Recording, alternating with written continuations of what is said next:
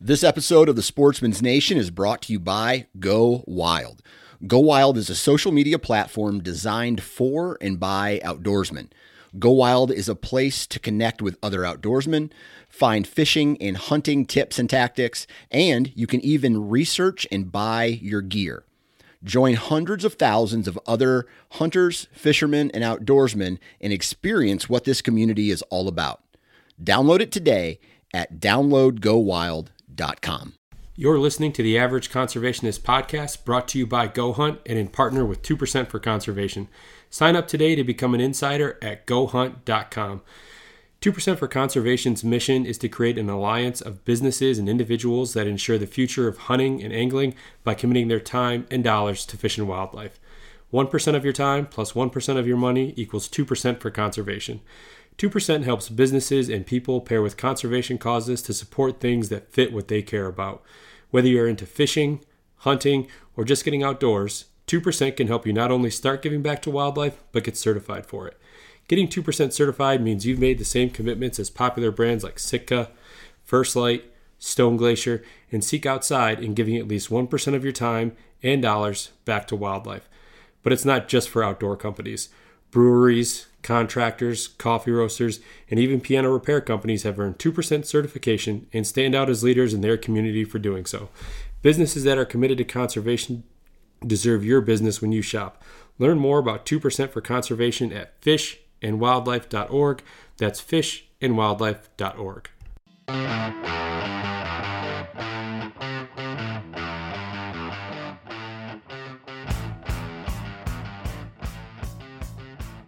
What's going on, everyone? Happy Thursday. Welcome back to another episode of the Average Conservationist Podcast, and I'm your host, Marcus Ewing. Uh, today on the podcast, I am joined by Gael Sanchez, and Gael is the owner and founder of 2% Certified Cactus Quoll Creations.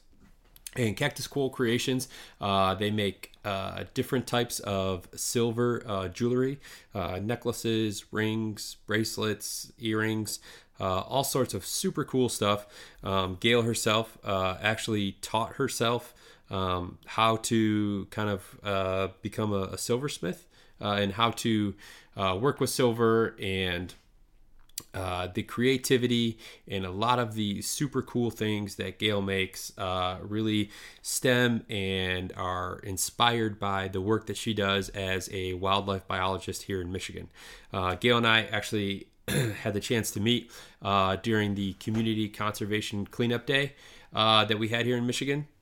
I got to meet her and her husband and talk to her a little bit and, you know, uh, it was a perfect opportunity to um, talk to her about coming on the podcast. Uh, so I'm really excited that we had the chance to do that. Um, Gail has a really cool uh, background. Um, you know how she decided to um, get into and become a wildlife biologist. Uh, you know what the outdoors looked like for her growing up in New Mexico, uh, and how she ended up uh, here in Michigan as well. Um, you know, for her, eh, the outdoors um, is really something special. Uh, it allows her uh, to spend a lot of time uh, with her family and with her friends, whether she's uh, with her husband uh, and their family down in Tennessee, uh, with her family out in New Mexico, here in Michigan. it's just, it holds a very special place to her. So becoming 2% certified for her was really um, a no brainer. Uh, so a really cool, fun episode. Um, episode 69, Gael Sanchez. Uh, enjoy. Uh, before that, I want to take a minute to tell you about our partners over at Wild Rivers Coffee. Uh, Sammy and Marshall, the good people who own Wild Rivers Coffee, um, not only do they make some awesome, badass coffee, but they are just awesome people as well and super easy uh, to support.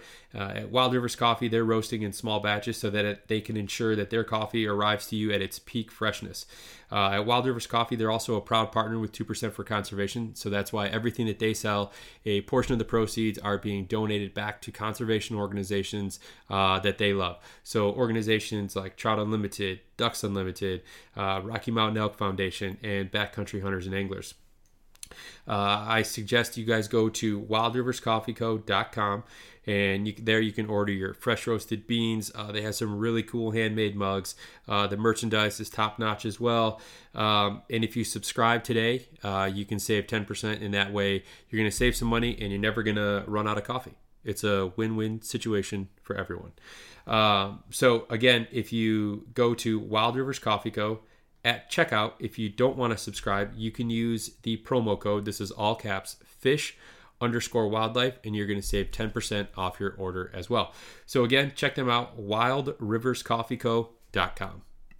All right, joining me today, I have the owner and founder of 2% Certified Cactus Quoll Creations, Gael Sanchez. Gael, how are you? I'm doing wonderfully. How are you? I'm doing well, thanks. Um, I know we talked a little bit before we started recording here, but I had to reschedule because of a of a slight head cold uh, last week. Uh, so I appreciate you being flexible, and I'm glad that we're able to do this. Yeah, no, it's no worries. I'm glad that we were able to reschedule and make it work. Yeah, so this is um, I'm excited because so you and I got to meet actually formally.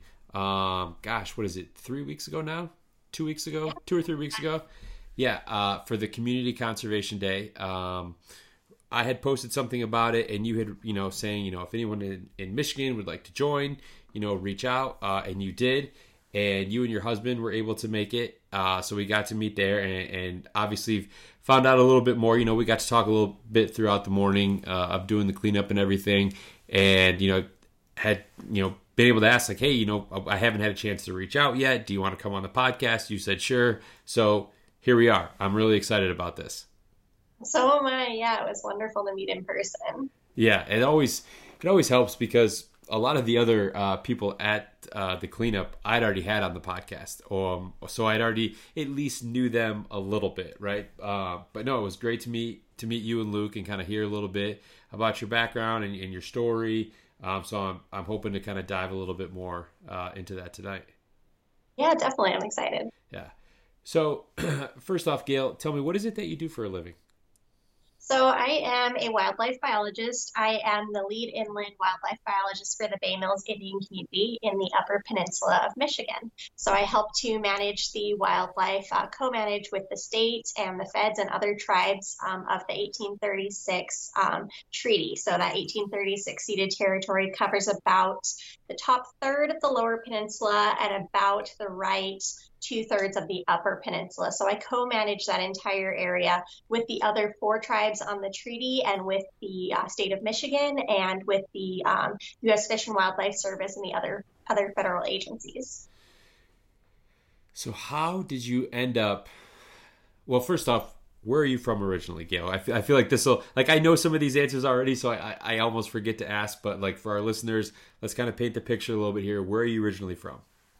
Yeah, no worries. So I am originally from Albuquerque, New Mexico. So I um, grew up in the Southwest. I come from a really big Hispanic family back in Albuquerque, where my dad is from, and um, our family goes way back there um, in that area. And so I grew up there, and um, my mom is actually from Australia and they met going to um, undergrad there. And so we grew up in New Mexico, and uh, that's where I went to high school. And um, undergrad, I went to school at New Mexico State University in Las Cruces. So that's kind of the area that I'm originally from. All right.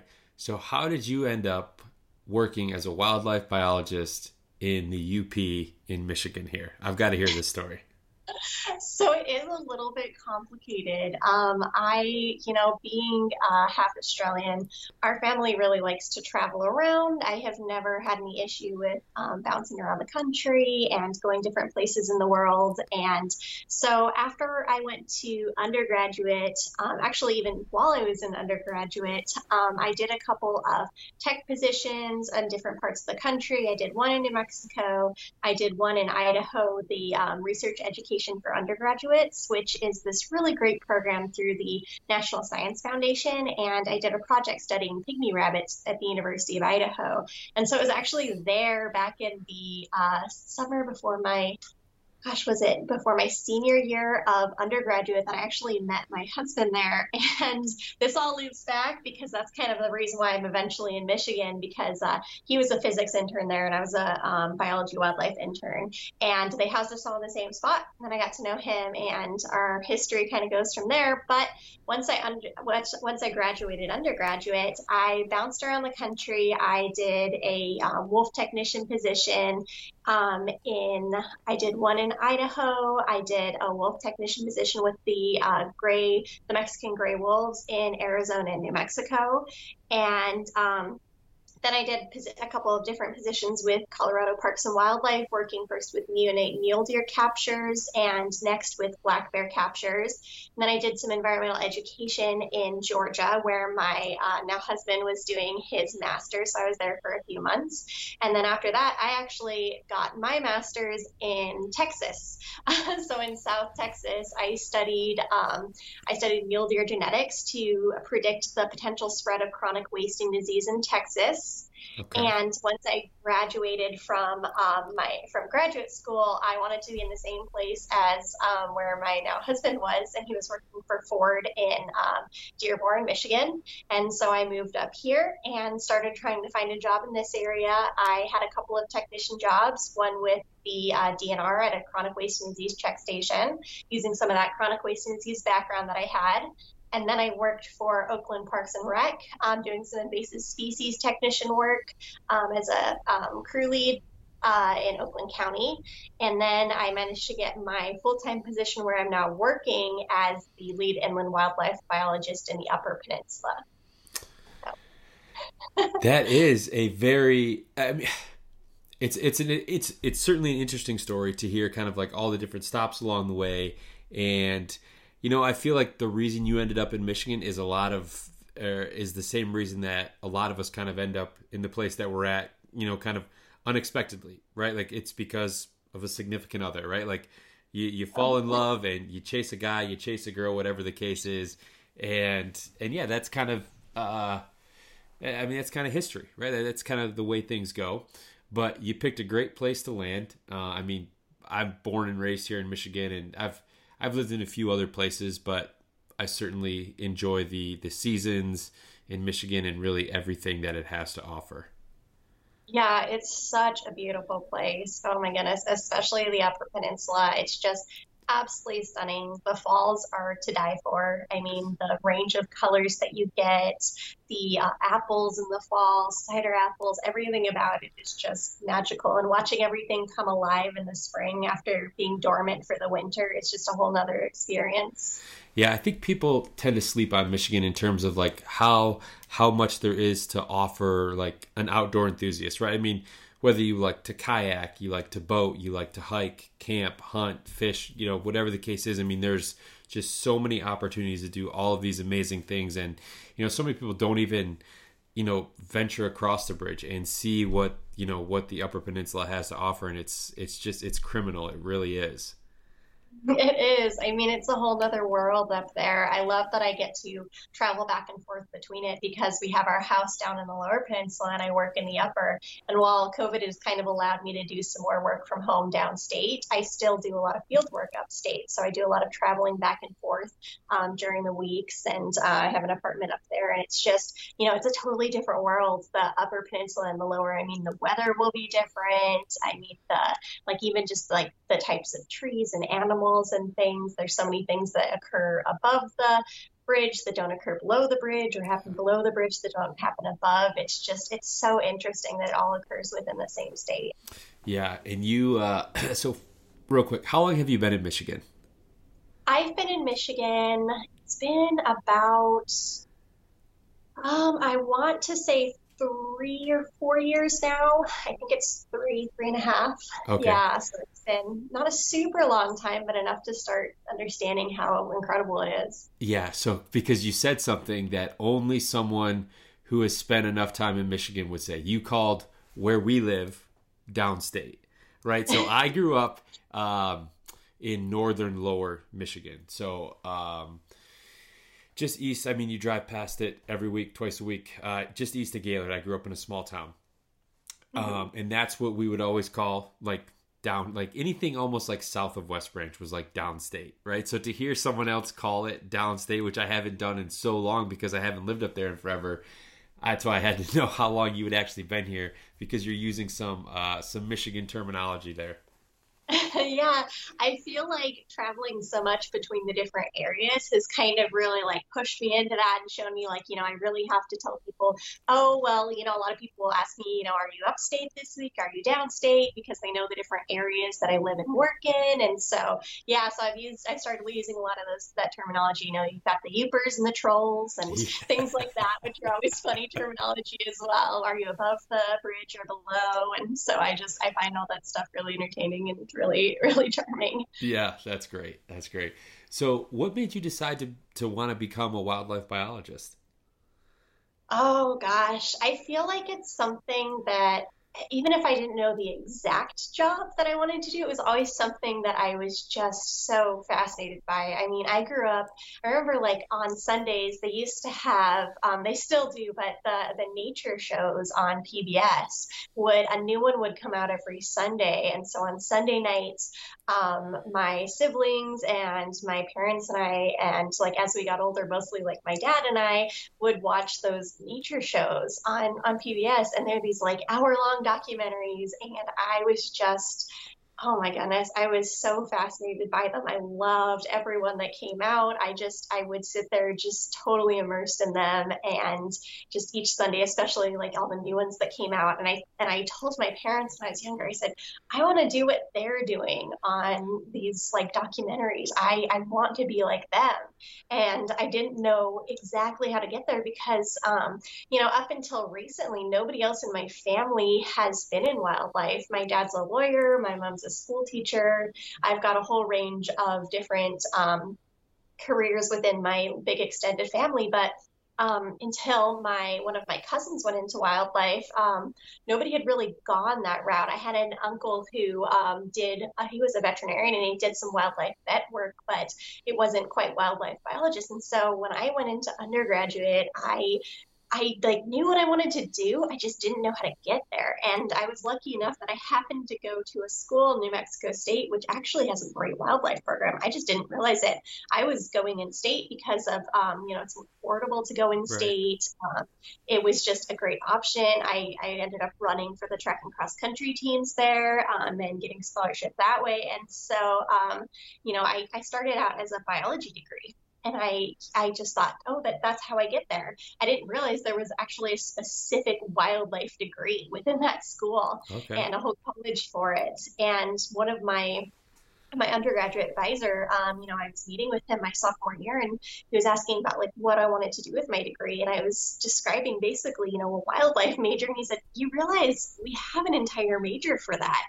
You, here, why don't you go try one of the classes, try a wildlife management like 101 class, and see what you think." And I took that, and I was like, "This is it this is what I want to do with my life. And so I switched over and managed to get my first internship um, through one of those classes with the Bureau of Land Management. And it's all kind of like gone from there. And I think it was just really great happenstance. Yeah, no, that's that's incredible. I mean, first off, kudos uh, as another collegiate athlete. I'm always uh, impressed well not well yeah first off i'm always impressed because i know what it takes to to be a collegiate athlete especially at a division one level. Um, my wife is is the same. She was a division one athlete. Um, so i know the the dedication. But yeah like you said just what a happenstance right? Where you you kind of know what you want to do. You don't know how to get there. You stay in state because of you know the cost of tuition and, and everything like that but then you end up getting a scholarship but then you find out that they have a program that's basically tailored to exactly what it is that you want to do. And yeah, that's uh that's very fortuitous, I would say. It really is. I feel like so many people start off sort of knowing about the wildlife um, career or knowing about the major, and they go to school specifically for that, that are like, you know, tailored towards that. And I just sort of, you know, it happened to work out. And yeah, it was pretty hectic in undergrad. I mean, when I say that I was an, an an athlete, I was a D1 athlete, we did indoor track, outdoor track, and cross country. So this was three sports all, and they went all year round. Yeah. And I also worked 10 hours in the lab doing data entry for my advisor. And then I would do, um, I would do technician positions during the summer. So it was really hectic and busy, but I just, I kind of love that. That's where I thrive. Yeah. Yeah. I don't think a lot of people realize the, uh, you know, there's, there's a, vast majority of people participate in some type of uh, athletic event in high school, but when you get to college, especially at that level, it's just a it's a whole nother ball of wax. I mean, the the time commitment in and of itself is insane, and then you throw a job and classes, you know, 15 to 18 credit hours on top of that, and it's just you have no time for anything else. Um, but it's a very good uh, kind of precursor to to life, right? With you know the commitments and time management and all that stuff. It uh, it certainly kind of thrusts you right into it. It really is. I mean, we were competing almost every single weekend. So we were gone Friday, Friday through Sunday, a lot of weekends. So you'd have to work your entire school schedule around it. Not, not try not to have labs on Friday. Have to make up tests. Take them ahead of time. Take finals ahead of time. You know, worry about your traveling. Do your homework on the plane, on the buses, things like that. It's just it's this whole thing, and then find time during the week to do your weightlifting, your core exercises, all of your extra stuff. If you're doing specific events for track, you have an extra practice. Yeah. If you're, you know, if you're working in a lab or doing something on the side, you have to do, um, you know, you have to do things on top of that. And it was kind of funny. We had one athletic advisor who she was kind of new, and she said, "All right, well, try not to take labs during your season." He said, "And we're three sport athletes. Our season is all year long, and I'm a science." I, I have like two labs a semester. I, I can't graduate if I do that. Right. So kind of funny if people for people to wrap their head around. But yeah. like you said, it's it's really a great precursor for life. Life is busy and you have to balance things and yeah. good practice. Yes, absolutely. And sometimes you have to make that tough decision on, you know, homework and and uh and you know, maybe a weightlifting session or some type of yeah, like you said, to not go out and, and do the things that, you know, ninety five percent of the other college students are doing. Mm-hmm. Yeah, yeah, it was unusual to get a weekend where we were actually home. It's like, oh my gosh, we can we can go to a college party. Oh my gosh, we've got time. Go rage. so, what did the outdoors look like to you, Gael, growing up? I mean, I know you said uh, your mother was a school teacher, your father was an attorney. Um, you know, but you always had this, you know, love that kind of came through, you know, a lot of these documentaries and things that you were watching. So, like, what was your experience, you know, outside of, you know, the the documentaries and whatnot that you that you used to watch? Yeah, I actually was really lucky in that I did get to do a lot of fishing, a lot of camping, and things like that growing up. My dad was a hunter. Um, he grew up hunting with one of my uncles, so he was really big into that. He hasn't as much in the recent years, um, but he's kind of almost gotten more back into it as I've become more of a hunter.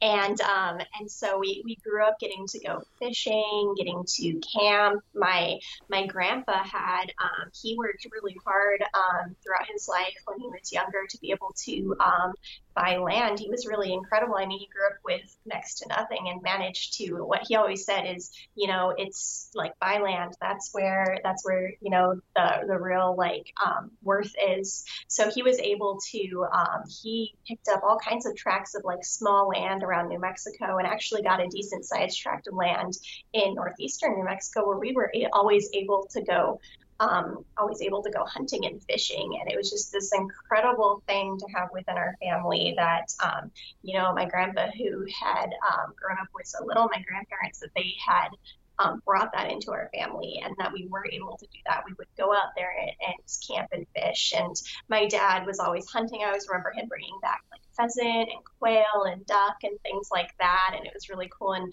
um, some of my cousins are big hunters now. My uncle was a really big hunter and fisher. And so we've always kind of grown up with, you know, at Thanksgiving, there's like a turkey that somebody hunted. And, um, you know, we'd have different, like, uh, they have the, um, the introduced oryx in New Mexico, which are one of the best meats. and I remember sometimes they'd get an oryx and we'd all come over and have a big like family meal and family party with that. And um, and once I got into into graduate school, I was able to get more into hunting myself. And uh, my husband is a really big hunter. So I was able to, now I'm able to use his family's land to do that. And so I think that that introduction of hunting and fishing and camping when I was younger was just such a big thing with my my dad was really outdoorsy and my family is really big on being outside and getting to do those things and I think that my parents put a lot of effort into us being able to do that as well. They would always put time aside for us to go up to my grandpa's land to be able to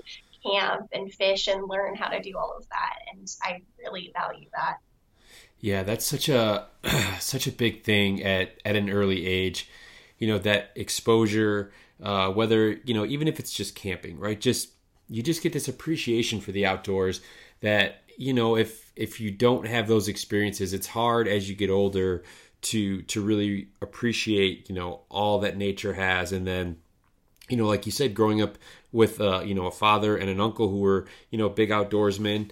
Um, I mean, and, and having the opportunity to you know eat all this wild game you know throughout you know your childhood and it being like a very big like family event like the appreciation that you gain maybe you don't quite realize it at the time when you're young but as you get older and especially you know the career path that you took uh, you know it's just it's amazing. It's almost like things kind of come for full circle you know with kind of taking from the land and, and and living off the land to some degree and then now trying to protect a lot of you know the animals and things you know different species that are on the land now. I mean it's just it's very cool to see you know how you know your whole journey really kind of took shape uh, it really is incredible. I mean, I feel like they enabled me to have some appreciation for the land from a young age. I mean, even still, when when we go visit home, we were able to visit my parents um, a month or two ago, and when we're with them, you know, they want to go hiking with us and they want to be outside and things like that. And we love it. We go out as a family. We take,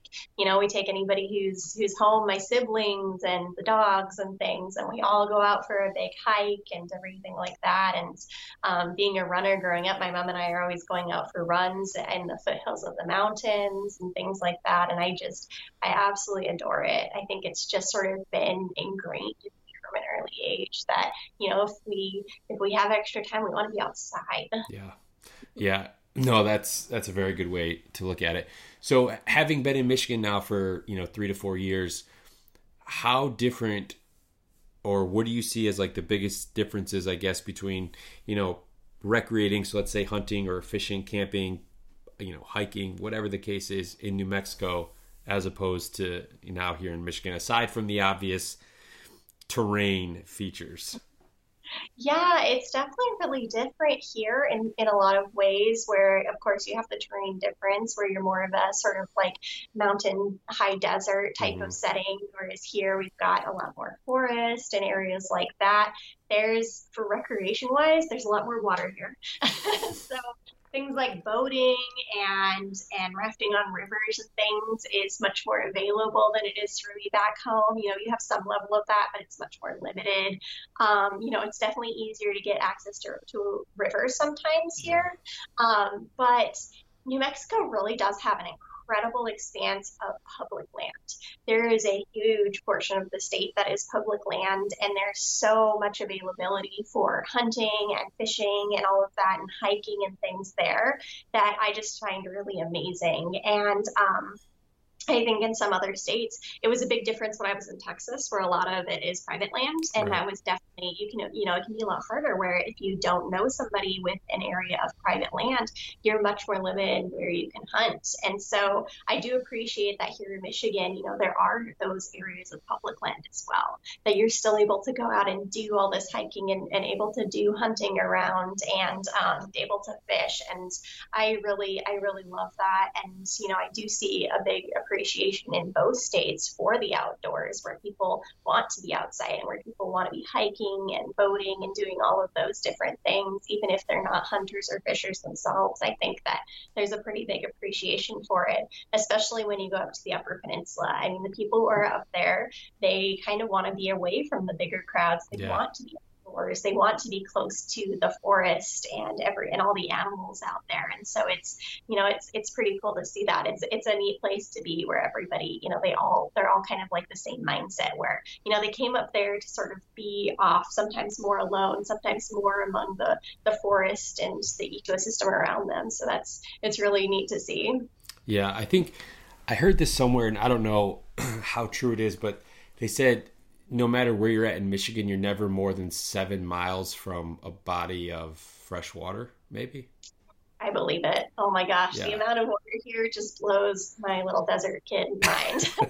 I mean, like when you know uh, we get the monsoon seasons in the late summer back home in New Mexico, where you get rain pretty regularly in the afternoons most days. There are these really intense rains, uh, thunderstorms, but here you'll get it where it rains day after day after day yep. and stop and you're just like it's still going and you know the rivers are, are full all year round and Yeah. the lakes are the same level they're always like really really full so it's it's a very different thing whereas um, back in the in the high desert and in the desert of New Mexico and Arizona and the Southwest you'll have these really big fluctuations in the in the rivers and the lakes that you have to keep an eye on especially with some of your fishing you don't want to uh, heat stress the fish there's there's restrictions on that kind of thing. Um, you know, sometimes if you're looking to hunt, you can almost use the water sources instead of having to use something like um, an area with like a bait pile or something like that. You know, back in New Mexico, the animals are going to come to the water. That's much more limited resource.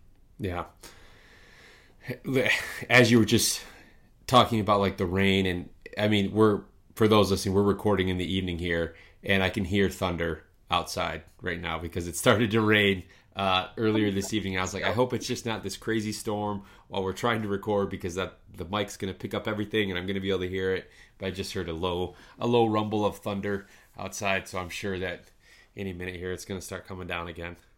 Yeah, I can hear it outside my window too. It's definitely been coming down. We were chopping up an enormous watermelon earlier and it started just like pouring around Yeah. us. So, Gael, I want to shift gears a little bit here and obviously talk about your business, Cactus Quoll Creations. So, first off, for, for our listeners, tell us what exactly it is. So, Cactus Quoll Creations is a business that I created. Um, it's been um, almost a couple years now. Back right, uh, like late 2019, um, I created it, and I create um, silver jewelry, and it's all wildlife based and outdoor based um, with the themes. I really sort of base it off of my work as a wildlife biologist and different animals that I might encounter, others encounter, and um, you know, I really sort of started out with I wanted to try some silversmithing. I've got a couple of cousins who do a little bit of it, and I really found it incredibly fascinating. I've always had this urge to do art, but I'm not very good at drawing. I'm not very good at painting, things like that. And so silversmithing was just this way that I could be really creative and expressive, um, and like really use that creative urge. And it started off just doing you know a few small pieces. And i i did it was all self-taught which was a huge learning curve because you know pretty soon after i started doing it everything shut down for covid. So i couldn't really take any classes. I you know it was all sort of like self-taught off of youtube and seeing what other people did on instagram and figuring it out by myself and you know trial and error. And it was it was a big learning curve but i feel like i i finally started to really get a handle on it. And um, so I create a lot of different jewelry, um, you know, earrings, necklaces, bracelets, um, all kinds of things like that. And um, some of them are really based on my work. Like I've created these ear cuffs that are that look like um, little bird bands, like Mhm. that you band dove and ducks and things with. And those are super popular with biologists because everybody's like, oh my gosh, it's a it's a bird band. And some people have actually I let people do custom numbers, and some people have based them off of you know birds that they have banded and things Oh, wow. Like dates meaningful to them and things like that. So that's been really really fun.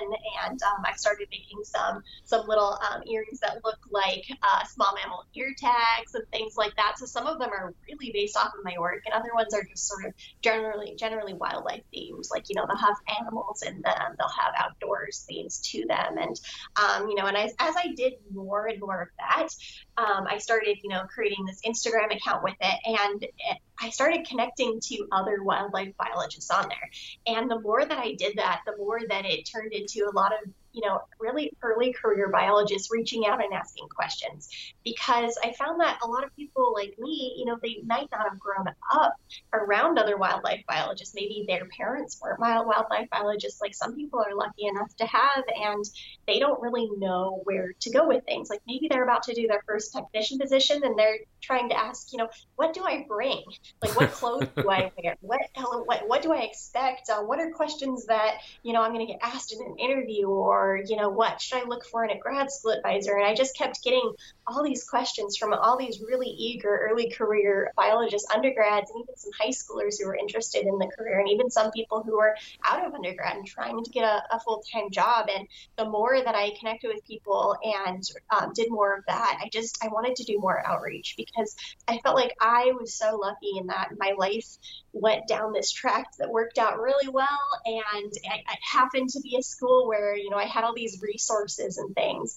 And not everybody's lucky enough to have that. And a lot of these resources for people are you either have to kind of cobble them together yourself or you have to kind of like try to find the answers around. And um, I think that a lot of people, um, you know, really felt like I was somebody that they could ask these questions to. And I was, I, I try to answer them as much as I can. I'm always open to early career biologists. I want to be somebody that they can turn to and ask these questions of, you know, be able to um, kind of create this connectivity between people. And so I, I started off, you know, I, I, started doing more and more and more of that on my page, really doing more of the education and outreach. I created a guide for early career biologists that's also on my website that I, I actually asked questions of a lot of other biologists when I was creating that. And a lot of other biologists that I know that I've met on over Instagram, they helped answer a lot of these questions. And so I just like pieced together this huge guide that I'm always constantly updating to help out that answers a lot of those same questions that I'm getting. So now when somebody comes to me and is sort of trying to ask these these same questions, I can give them an entire guide that right. says, look, here's like here's like all these different resources you can go to. Here's these basic questions that have the answers connected to them all these different things that have come not just from me but from other biologists too. And um, you know it's something that like i wish i had had when i was starting out. And so if i can help out other undergraduates and other early career biologists in that way i, I want to do that. And so all the resources that i have on there are free. You know i want these things to be available yeah, no, that is that's a great thing that you've done, and and wanting to, you know, essentially like spread spread the wealth, spread the knowledge of what you've been able to learn and experience throughout your career with someone who was you know likely in the same position that you were however many years ago when you were in undergrad or you know you just started graduate school your first internship whatever the case is. And it's amazing i mean this is like the good part of social media, right? That you hear about where, you know, people are reaching out because they're genuinely interested in, in, you know, whatever it is that maybe you're, you know, talking about on your page or anything like that. And then, you know, actually developing um, some type of, you know, a good rapport or a friendship um, and having a good open dialogue and a back and forth and not like attacking people. And it's, it's people helping people. And that's just, it's something that I feel like gets lost a lot with social media, just in this kind of day and age and the negativity that seems to be everywhere um, to come across like your page uh, I, obviously i came across it when 2% announced that you guys had become certified and you are you're just like the most positive person that i have seen on there and it's it's such a breath of fresh air every day i love it i mean it has enabled me to make connections with so many other biologists that i would have never really, I probably wouldn't have even met half of these people, or especially with how shut down things have been recently, I haven't had a chance to go to conferences and I haven't had a chance to do all of these things. And I have made genuine friendships with other biologists on there. I have met other biologists who are also artists and everyone just wants to promote everybody else's work. They want to encourage everybody. I do um, every Monday, I do an Ask a Biologist Monday where I ask a question and other biologists answer it. And, you know, some weeks are, are more popular than others, but I try to save all those answers on my website for later to not only, you know, give answers other than just mine from different points of view, but also to create those connections because I've had so many other biologists tell me, like, you know, I have met other biologists through Ask a Biologist Monday because they'll see somebody else in their area or see somebody else who's studying the same thing as them, or even just another biologist that they they want to follow, and they'll they'll follow those people, they'll reach out to them, they'll meet them through that, and that's just that is like the best part to me. The fact that people have been able to make connections through my page is you know more than I could have ever hoped for. That's that's what I want to do. I want to create those connections. I want to create that sense of community, and I've been able to find other pages like mine that do the same thing, and everyone is just so incredible. I mean, it really is a community on there. There's there is a lot of expression of um, you know how negative uh, social media can be, but it can be incredibly positive too. The people that I have met on there are just amazing, and they want to help one another. They want to offer those resources. Yeah, that's the one thing I love about your your Instagram handle is like maybe in the morning or one day it's you know this pair of earrings or it's a necklace and the next day it's you doing a reel of I, I, mean there's just so many examples. I can't even pick one. Like I just I think the last the most recent one I just saw really before we hopped on was like when two biologists like recognize each other from somewhere. And there's like you've got like the old western music playing and then it's just like oh hey like good luck good luck you know yeah, I'm really, I, I have so much fun with the reels. You know, I think that they have become pretty popular recently. They are something that Instagram is cropping up and through TikTok and all of that. Um, but they're also a way for you to sort of show the real side of things to show like you know i am a professional but i make mistakes and we all do there's there's parts of it that are funny and there's parts of it that are awkward and there's parts of it that are confusing and those really short little videos and even like your stories and your posts can be a chance for you to show that you're a real person and that people within the field even if they have a master's or a phd or 30 years of experience they run into the same things as you. They're going to run into the same challenges. They're going to have the same moments of confusion, and that's okay. It's all right to to have imposter syndrome. It's all right to have all these different things going on. We're all real people. And I think it's so important for those early career biologists to realize that and for even even older biologists to realize like it's okay that things aren't always perfect in your job. yeah. Yeah, no, I mean, based on our couple hours that we got to spend uh, during that cleanup, I mean, what you see is what you get, right? Like the the very happy, the very outgoing, like personality that you have on, on your videos and whatnot. Like that's that's exactly what you were when I met you. That's exactly how you are during this conversation. So I like I don't feel like you're just getting like the good. Like you're getting you're getting Gael, one hundred percent.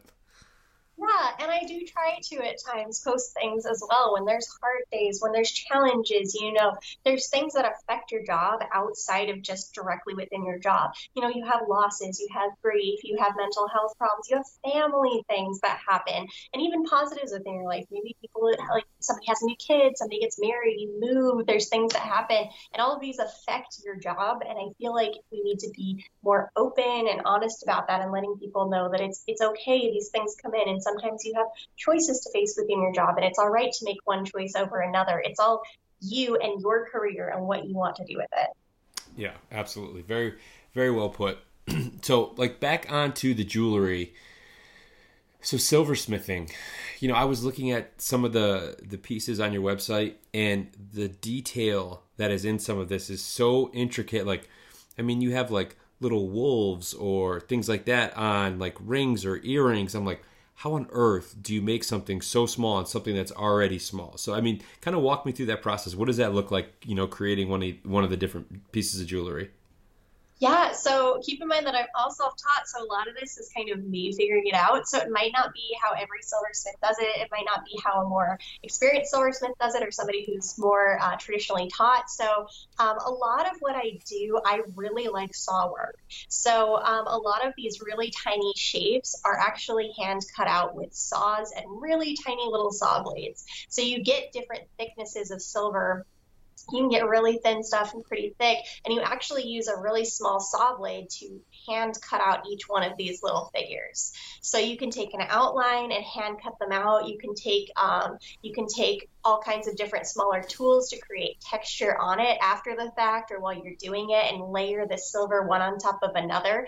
So, you know, not every piece works out. I have times when I cut out these tiny shapes and I spend forever putting them together and either I melt something or it just kind of all falls apart and it's not coming together how I thought it was because I've kind of tried to create this from something in my head, some idea that I've come up with. And so a lot of it is, you know, I I start I usually start with um, either an animal um, or sort of an idea of an ecosystem. A lot of times I like to go with the animal itself. There's so many fascinating species, and sometimes I'll even ask my followers on Instagram, you know, what animals do you want to see featured? I want to show a whole variety of animals, and I have about 100 million ideas swirling around in my head all the time. So I'm usually throwing these things onto a PowerPoint, trying to keep them in my head. And, um, you know, I have, I probably have like 15 different projects going on right now with my silversmithing because I start one and I jump to another and I jump to another. And then I, I try to do some custom still. So I usually have one of those going on in the background. And um, so, you know, I'm usually starting with um, an animal and I try to sort of build the piece around that. I say, you know, do I want to do earrings or a necklace? I try to match a stone to it a lot of times. Okay. And um, that's a lot of fun because sometimes you can sort of match the stone to the theme of the animal. You know, sometimes the color of the animal, sometimes the sort of ecosystem you might see it in. Like maybe you have a bear and you want forest type colors, or maybe you want more brown colors, like a brown bear, or maybe you see a shape that fits really well with the shape of an animal, like a swooping bird, and the shape of the stone goes really well with it. Or maybe you even have a custom because I'll still try to do customs at times, and maybe I have somebody. I've got one I'm working on right now where a woman works with African wild dogs, and she's she's said, you know, I don't really see a lot of African wild dog pieces. It's really hard to find them, and so I'm creating a cuff with African wild dogs on it uh, specifically for her as a custom. So I love doing the big cuffs. They're really complicated and they're pretty expensive to do, but they are tons of fun because it gives me a chance to do a bunch of detail work in there. Yeah. So, so how long does it take? So let's just not maybe like uh, the big cuff uh, custom piece that you're working on, but like um, let's just say like a pair of earrings. You know, what is what does the time frame look like? You know, from you know the time you have uh, kind of the initial concept idea in your head to when it's actually, in your opinion, completed. It can depend on the type of earrings that I'm doing. Um, if it's sort of like a dangling pair of earrings with um, some sort of shape around it, above or below or alongside or below. Um, they're usually at least a few hours, um, depending on the piece. If it has a stone, you have to set the stone. If it has a number of little small pieces, you have to hand cut out each one of those. And I'm working around my work schedule too.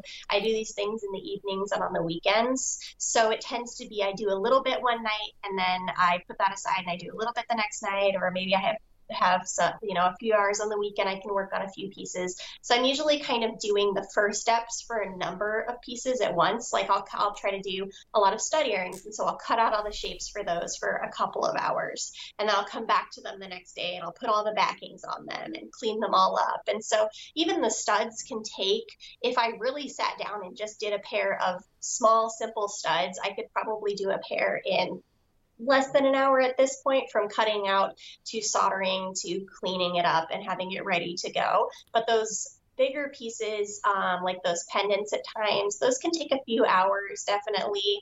And, you know, I'm, I'm drawing things out. I am I'm uh, setting stones, I am doing texture, things like that. So each piece is probably at least a couple hours of work, even for a small piece, um, if not more. And so, and I usually, like I said, I have a few of these going on at once.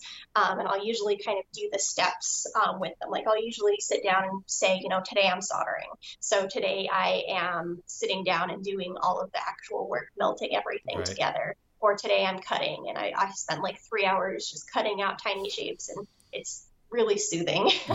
so so probably, you know, they, they each take at least a few hours of work, and some of those larger pieces can be, uh, you know, they can be an entire day of work. I can sit there for hours just working on one one piece. Yeah, and I you'll have to correct me if I'm wrong here, but I would imagine that every piece, even if it's essentially supposed to be the same. Like there's just little imperfections and things like that. You know, the the stone may be a little bit different color that makes literally every single piece that you make unique, which I think is is really really cool.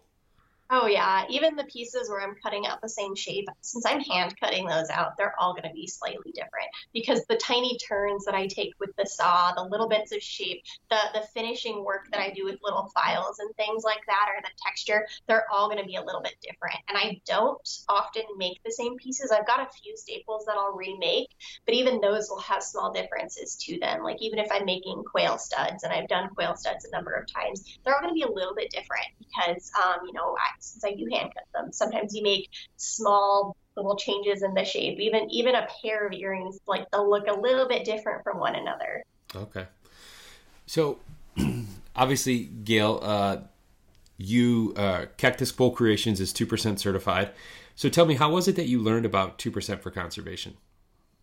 I had seen it mentioned on another um, couple of businesses that I'd seen around and on some hunting pages as well. I try I follow a whole variety of different pages of other biologists, of businesses, of hunters and things like that. Um, environmentalists, just a whole variety of different people on my page. I try to, you know, see as many different viewpoints as I can and share as many as I can. And so I had seen it mentioned on a couple businesses kind of in passing. And then I, I got really interested in it. I'd seen it on one page. And I was like, what is this? What is 2% for conservation? And, you know, and I, as I started looking into it, I, it just really fully aligned with with my ideals. I mean, I had already started doing before um, before I became part of two percent, which does you know the one percent um, of our time and one percent of the um, profits that we make. I, I, was actually already donating.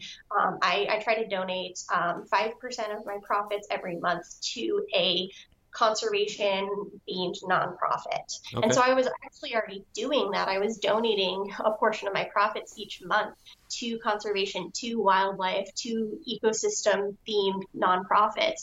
And so I saw, you know, and I saw 2%, I was like, you know, this is exactly what I'm trying to do. It just it gave it some sort of form. Like, you know, I want to spend my time giving back to conservation, even outside of my job.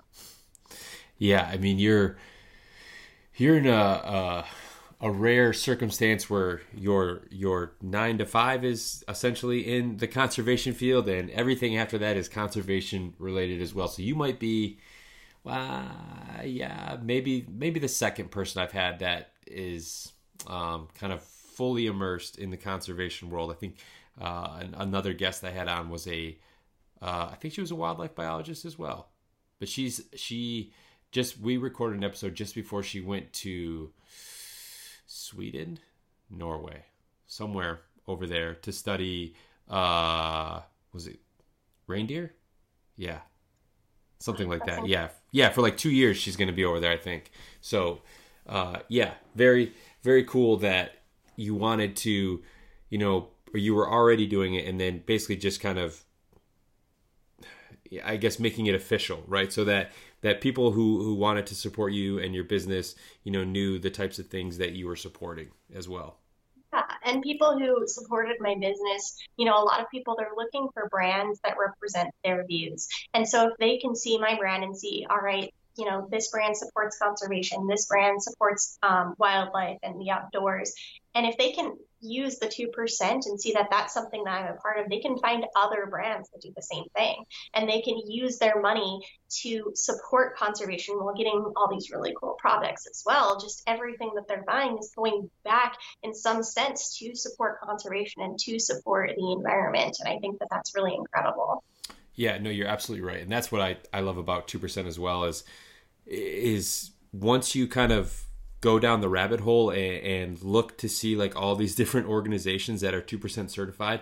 I mean you could do all of your christmas shopping with 2% brands.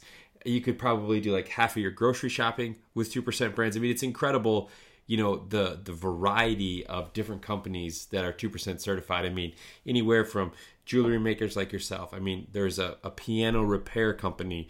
There are real estate agents. Obviously there's there's a plethora of you know brands that kind of operate directly in the outdoor space. Um, you know there's pr firms. I mean there's just the list goes on and on and it's it, dog treats. Uh, i mean there's so many people out there that love wildlife for their own reason and want to give back um, for their own reason and have their own story as to how they got there. And it's it's all so cool. And that's you know, that's the fav- my favorite part about you know this podcast is is hearing everyone's stories.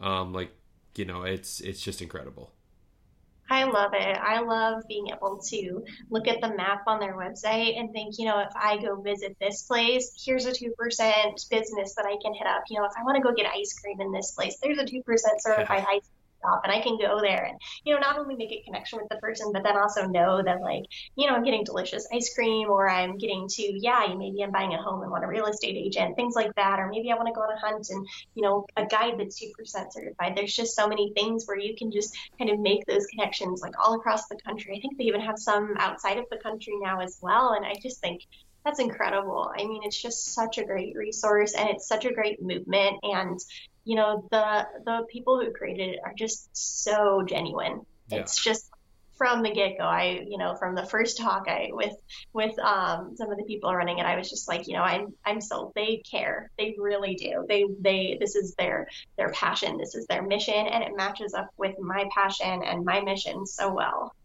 Yeah. uh, I mean, I've had Jared Frazier, the executive director, on of two percent a few different times, a few different episodes, and yeah, the passion and everything that he has for conservation. I mean, it's it is unmatched. I mean, he's just always like so upbeat, so positive, and he's he's the exact person that needs to be running an organization like two percent that that is so inclusive with it you know they don't care about anything else as long as you want to make that commitment to wildlife and that's that's such a a rare thing i feel like to be able to just all come around all come together and focus on one common goal and one common task and and everyone you know being on board with that yeah, I just I love it. I think that it's so um, reassuring to see in the world and something that you know we can all support, knowing that it's going towards something so so great. Yeah. So, what are some of the organizations uh, that you're working with or that you're giving back to? Let's see. Um, I just gave back actually today. I did my donation for August. So actually, what I like to do is um, usually right before the end of the month or right after, I actually have my followers uh, nominate uh, uh, conservation themed nonprofits. Nice. So I actually kind of even take it back to my followers, take it back and keep people engaged because there's so many nonprofits that I would have never known about that I wouldn't have ever like thought to look up or thought to uh, look into or ever really uh, known about at all without people bringing them to me. So I like to do it that way. You know, the people who are purchasing my jewelry are the people whose money is going into this, and I want them to be able to have some say in it. And, um, you know, these are people that all really care about conservation as well. And so for them to be able to nominate it, I think is just really incredible. And some of them are organizations that I know, some of them are ones that I've never heard of. And it's really cool because every month I'll get a number of nominations and I can go look up all these nonprofits and learn about them myself, even for my own donations, aside from my business or, you know, my own time. And um, I just I love that, and then everybody gets to vote on it. Um, I, I always do a poll on my Instagram, and whichever one gets voted for, um, that's where the donations, the five percent of my profits, go for the month. So this month, um, I just donated today to the Wind River Bear Institute, okay. which is this really cool organization. They actually developed bear spray. So. Really? Uh, yeah, yeah, it's amazing. I did, I had no idea. And so somebody had nominated this this nonprofit, and their their their nonprofit is all about creating these non-lethal ways to um, to prevent to prevent problems with bears between uh, humans and bears, these conflicts. And so, um, so they do all kinds of different stuff. They develop bear spray. They work with um, canine trainers. They work with all these different ways to uh, basically discourage bears from getting into trouble and to protect people when they get in those situations and to protect the bears. So it's just amazing. They do all this research. They have all these canine handlers. They work with all these different groups and companies and things to be able to develop all these different methods to um, protect bears and to um, protect both bears and people to be able to live together and keep the populations healthy and all of these different things. And I just, I had never heard about this this nonprofit. And um, one of my followers had another biologist nominated them, and it, as soon as I was looking into them, I was just like, wow, this this nonprofit is incredible. I really hope that they get voted for this month, and if they don't, I'm donating to them because, yeah. And so, yeah, they actually ended up winning. Um, they were a super popular one, and everybody was really um, really passionate about them. And there were so many people that i you know had messaged me like about them saying wow that's a really cool organization and i just they developed bear spray. And everybody's like wow. And yeah. you know it's all these things that you're getting to learn about in the process. And um, let's see i've i've uh, had another couple organizations. There's a few different organizations that um, train dogs to be able to uh, they find all kinds of different stuff for biologists And Okay. so you can train, uh, you can do scat finding dogs um, that find animal poop so that you can do studies on animals. You can get genetics from those, you can look at diet. And so these dogs are specifically trained to find certain things. There are dogs that are trained to find bats, so they'll go on wind farms and find bat carcasses and be able to look at mortality rates. There are dogs that are trained to find turtles. They can help scientists to um, locate different turtle species. And there's a number of different organizations that train these dogs and have handlers that travel around the country and are used by different scientific studies to be able to put these dogs to use so that you can do uh, more effective studies. Because, um, you know, I've done studies where uh, we are looking for wolf scat, and it's a really involved process, and it takes a lot of driving roads, and you don't always see every every scat, and it's a lot of hiking, and it's a lot of work. And when you bring a dog into the mix, it is so much easier because not only do they know how to identify that specific species, but they'll sometimes they'll find scat that you didn't even know you were looking for. And sometimes it can be hard to tell the exact species. And if those dogs are trained on that scent, they will only alert for a specific species. Okay. So it's it's incredible. I mean, so that's that's another organization I've donated to a couple of those, and um, there's a few others that have been nominated um, that I'm hoping are um, are win in the coming months because people can renominate until they win, and so there's another one.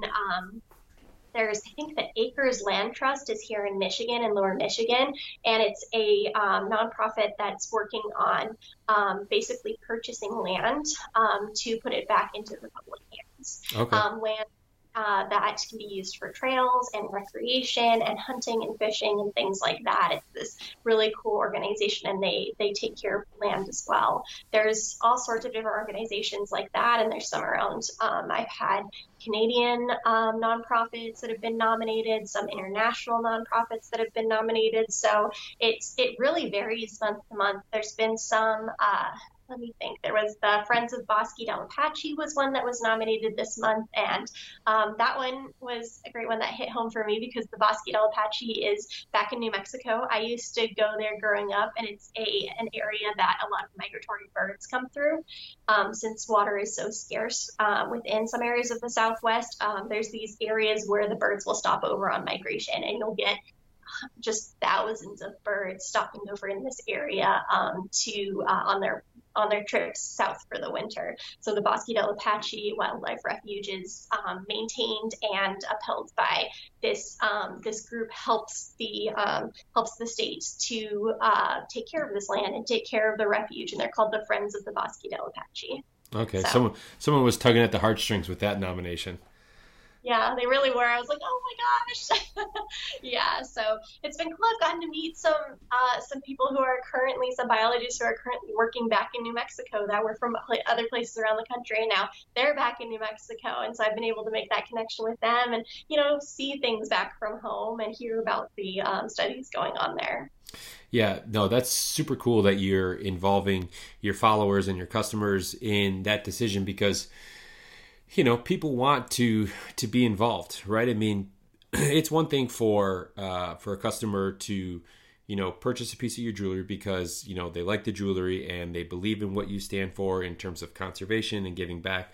But it almost, I mean, it takes it really one step further when now they're being you know almost asked or pulled, like you said, you know where should I, you know, what organization, what type of, of nonprofit should I donate this money back to? What what is near and dear to you other than just, you know, you you you enjoy conservation or giving back to conservation, but like I really want to hear from you and what you're passionate about. And and and it allows not only a lot of these maybe smaller organizations to, to, to benefit from your donations, but it allows you just to, to learn about all these other organizations that a lot of people probably don't know about and are that are doing some you know tremendous work Yeah, and it really does kind of um, give them a platform too. You know, um, a lot of my followers can see these different organizations because even if they don't get the donation for that month, people are now aware of them and maybe they know about these different nonprofits that they didn't before, and they can make their own donations. They can um, spread the word about those, and I think it's just just another way to really spread the um, you know the knowledge of these nonprofits around even further. yeah no that's great that's great so gael before i let you go here i just have to know obviously we are we are it doesn't feel like it quite yet but in my opinion once labor day comes and goes like we are into fall right? Like so we're we're ready to go. Do you have any uh, big hunts or trips or anything like that planned for this fall that you're really looking forward to so we just did our Labor Day dove hunt, which is one of my favorites because it's dove hunts are so fun. They're just they're so social. They are just a big group thing, and you know even if you're all spread around a really large field or something like that, you're all it's it's a hunt where you can be a lot louder and more yeah. vocal and more excited. You know, it includes a lot of younger kids start hunting that way um, because it's you know you get you get more chances. There are tons of birds flying over. If you miss one, it's okay. You have you have more coming, and you're able to sort of um, you know, teach younger kids about it. You're able to be developed as a starting hunter. You know, I even though my dad and my uncles hunted when I was younger, I was I was pretty busy when I was younger, and I didn't always have a chance to go out and really get into hunting until I was older. So getting to go dove hunting um, later after graduate school, and even after that with my now husband and then my dad and my brothers getting to come along, it was a way for me to really get into hunting because um, you know I think it's sometimes easier for people to start on these smaller species, to start on these more numerous species, to have more chances. And if it's a hunt where you don't always have to be as you know sitting for as long, quiet for as long, you can you can shout, you can cheer for people when they get their first bird, you can celebrate it yeah. all together, barbecue after. Those are that is probably my favorite hunt. I mean, I love a deer hunt, but the dove hunt is just it's such a group activity yeah. that you just get to celebrate with the other hunters. You get to, you know, laugh with each other. You get to, you know, just just try to find your bird in the woods that you lost and you're all tromping through the woods and everybody is laughing about it and it's just a good time. The little kids are are running around with their little pop guns, you know, practicing for the future and having a good time and being our bird dogs sometimes along with the bird dogs. And yeah. so so they you know it's it's just a great experience i think it's a great way to to really get people involved because people a lot of time I think I think that hunting can be something that can be really hard for people to get into, right. you know, and it can be sort of intimidating if you think about like, oh, well, it's hunting a deer. Like that's a really, you know, for a lot of people, I think it can be this sort of big step to take to get into hunting a larger animal and, and a hunt that you have to sometimes sit there for days and days before you see anything. Right. Whereas you can start with a, you know, an animal where you see a lot of them at once. You have a lot of chances, even if you miss 15 times if you finally get that one bird successful hunt for the day. And it's great. I think it's just such a great entrance hunt that i i absolutely adore it. I really enjoy that that bird hunting and i i enjoy the dove hunt because it's, it's, you know you're just a big group all together having yeah. fun. But um, we usually also do uh, usually over thanksgiving is when my husband and i do a deer hunt. Uh, we usually go back down to his family's land in tennessee and we go hunt white-tailed deer so that'll probably be our next hunt, probably around Thanksgiving, depending on family plans and everything this year. Sure. Things were kind of put off last year um, with the shutdown and travel travel restrictions and everything. So we're hoping to get back this year to get a whitetail because our, our fridge is getting a little a little lean with our get a lot of our meat from that. I really I believe that you know hunting is a really ethical way to yeah. provide meat for the family, and I like to rely on that for a lot of our meat. So you know it was it was strange this past year not having the deer meat in the freezer and not being able to pull out that to to cook with or yeah. to make things with, and having to go back to buying some more our meat at the store was a little bit strange. You know when we want a steak we oh gosh, we, we would have to go buy a steak. And, you know, we're just like, and it's just, it's, it's strange. I, I like having the meat that we've provided and the meat that, you know, I think has been hunted in an ethical way with fair chase and everything. So, yeah probably the deer hunt is what I'm hoping for the next one. So we'll see. We'll see what I get. I'm I'm not really um, a trophy hunter as much as I am a meat hunter. So pretty much anything that walks past my stand, I'm probably going to shoot, even if it's just a small doe. I'm excited about it. no, and that's all right. You should as as as a hunter, you should shoot whatever gets you excited. And as you know, as long as it's you know excuse me, as long as it's a, a legal animal, whatever gets you excited. I have, I, I, that, I mean, that's why you're out there, right? You're out there for the experience, for, for the meat, hopefully. And yeah, whatever, whatever gets you excited, whatever gets you going, then you should absolutely take that animal. Yeah, you know, it's it is always thrilling to get a nice sized buck and everything, but um, you know, so that that's fun. So if one of those wonders passed up, I'm not gonna miss it. Very good. Well, Gael, thank you so much for taking some time to join me uh, today. I really enjoyed it. Um, I enjoy your social media and everything like that, and the positivity that you're bringing. Um, and look forward to talking to you in the future. All right. Well, it was wonderful to talk to you too. Thank you for having me on. All right. Take care, Gael. We'll talk to you again soon. You too. All right. Bye.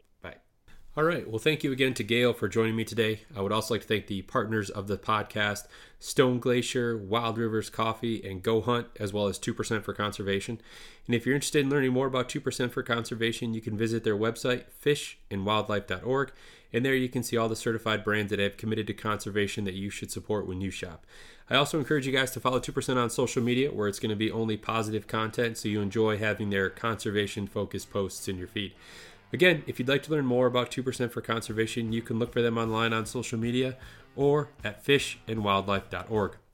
Thanks for joining me this week, everyone. Hope you liked the episode. Uh, remember to stay safe out there and that conservation starts with you.